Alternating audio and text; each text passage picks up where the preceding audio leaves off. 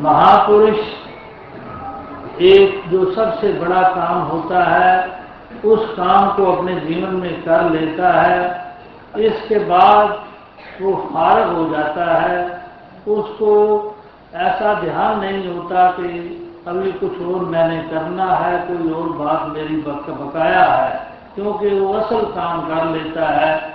इसी वजह से वो सब जिम्मेवारियाँ भुगता के इसी खुशी में हर वक्त रहता है, उसकी ज़िंदगी भी खुशी में गुजरती है और हर एक समय ये लोक भी उसका सुखी होता है और परलोक भी सुहेला होता है। तो उसका कारण मेन यही है कि जिस के लिए ये जन्म हमें मिला, वो जन्म हमने सफला कर लिया, हमने अपनी आत्मा को परमात्मा के साथ जोड़ लिया तो यही इसी के लिए हमें ये सबसे ज़रूरी समा मिला था, वो काम हो गया है, जिसका काम संपूर्ण हो जाता है, वो खुशियाँ मनाता है, उसके चेहरे पर हर वक्त खिड़ावट ही खिड़ावट आती है, वो हर एक उस वक्त चेहरा उसका चमकता ही रहता है।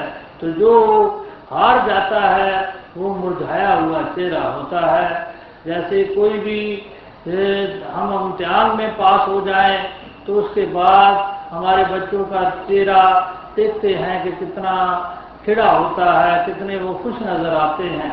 लेकिन अगर वो फेल हो जाते हैं तो वो बहुत ही अपने आप को निराश समझते हैं और मुश्किल अपने उसके चेहरे पर भी बेरंगी होती है।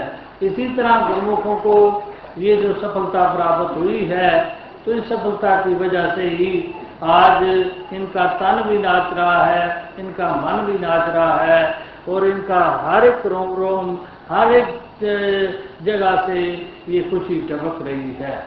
तो इस खुशी को हमें अभी और कुछ नहीं करना, अभी बरकरार रखना है। ये खुशी कैसे हमारी बरकरार रह सकती है?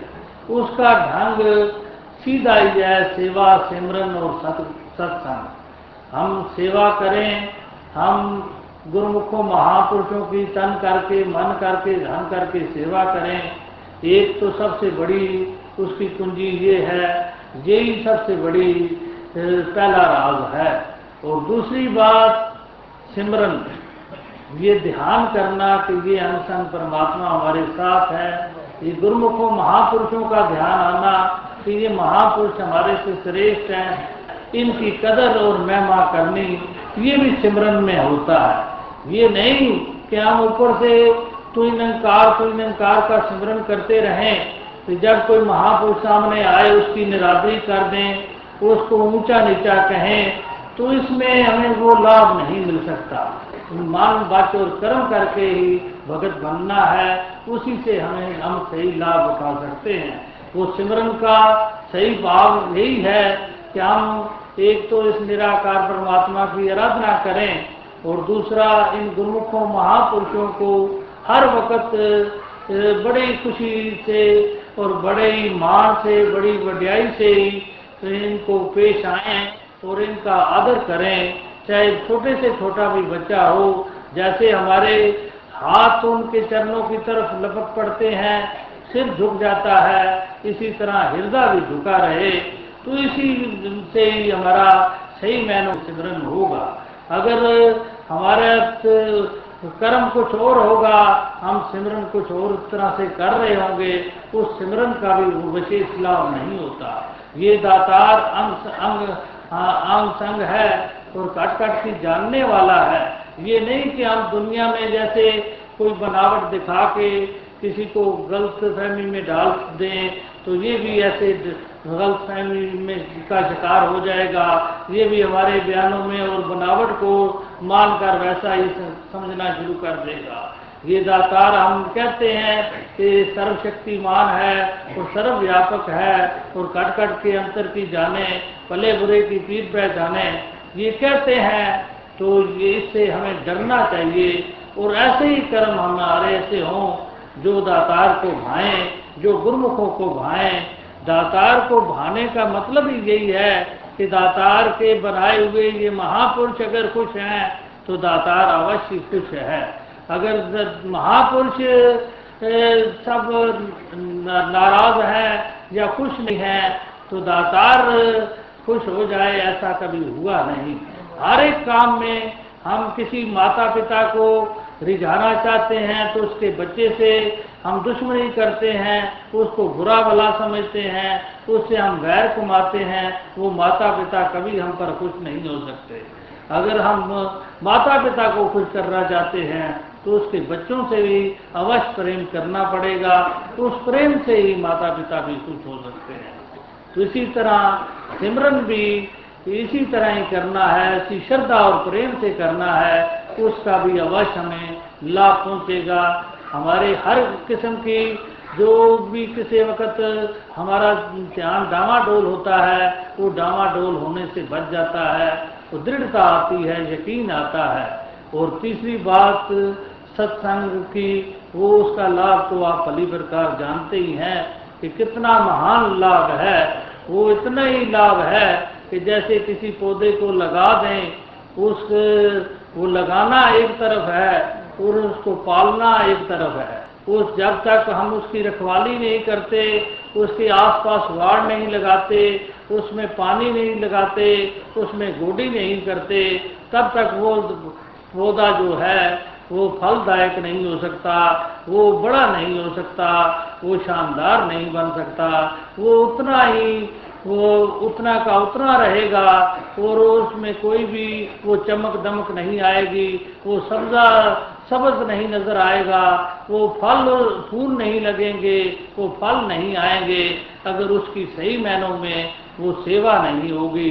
तो इसी तरह ये गुरुमुख महापुरुष, ये सब पौधों की पालना करने वाले होते हैं। हम सात संगत में जाते हैं, इससे हमें शक्ति मिलती है। हमें ऐसी शक्ति मिलती है, ऐसा रस मिलता है, जिससे हमारा यकीन जो है, वो पहले एक मामूली पौधे की मानंद होता है, बिल्कुल ही मामूली सा यकीन होता है। जब किसी को ज्ञान होता है, उसके, उस वक्त उसकी दिशा आप देखें तो वो बड़ा हैरान सा हो, होता है पे ये क्या नई बात बता दी? ये बात तो सच्चाई है लेकिन वो दृढ़ता उसके अंदर नहीं आती। लेकिन जो जो संगत मिलती है जो जो महापुरुष मिलते हैं जो जो वो पुराने प्रमाण सुनाते हैं अपने जीवन के उदाहरण देते हैं और जो जो इस सच की प्रेरणा देते हैं त्यों त्यों वो छोटा सा पौधा बढ़ता जाता है बढ़ता जाता है। तो आखिर इतना बड़ा हो जाता है कि कितने संसार के दुनिया के लोग ज़ोर भी लगा लें तो वो कभी भी उसका यकीन का जो पौधा है उस यकीन का जो दरख्त बन जाता है, उस दरख्त को कोई हिला नहीं सकता। इसी तरह ये महानता ये सत्संग में ही है। अगर हम सत्संग से दूर रहेंगे तो वो जो दृढ़ता आनी है, जो पक्कापन आना है जो सही मैनों में हमें फल लगना है, वो फल हमारे में नहीं आ सकेंगे। उससे हम बांधे रहेंगे, हमारी शोभा भी नहीं होगी। जैसे कोई बहुत बड़ा भी पेड़ हो जाए, अगर उसको फल ना लगे तो वो भी, उसकी भी शोभा कभी नहीं हमने सुनी कि कहीं उसकी मार्केट में शोभा बन गई हो कि ये पेड़ बहुत शानदार है, बहुत बड़ा है, ऐसा नहीं।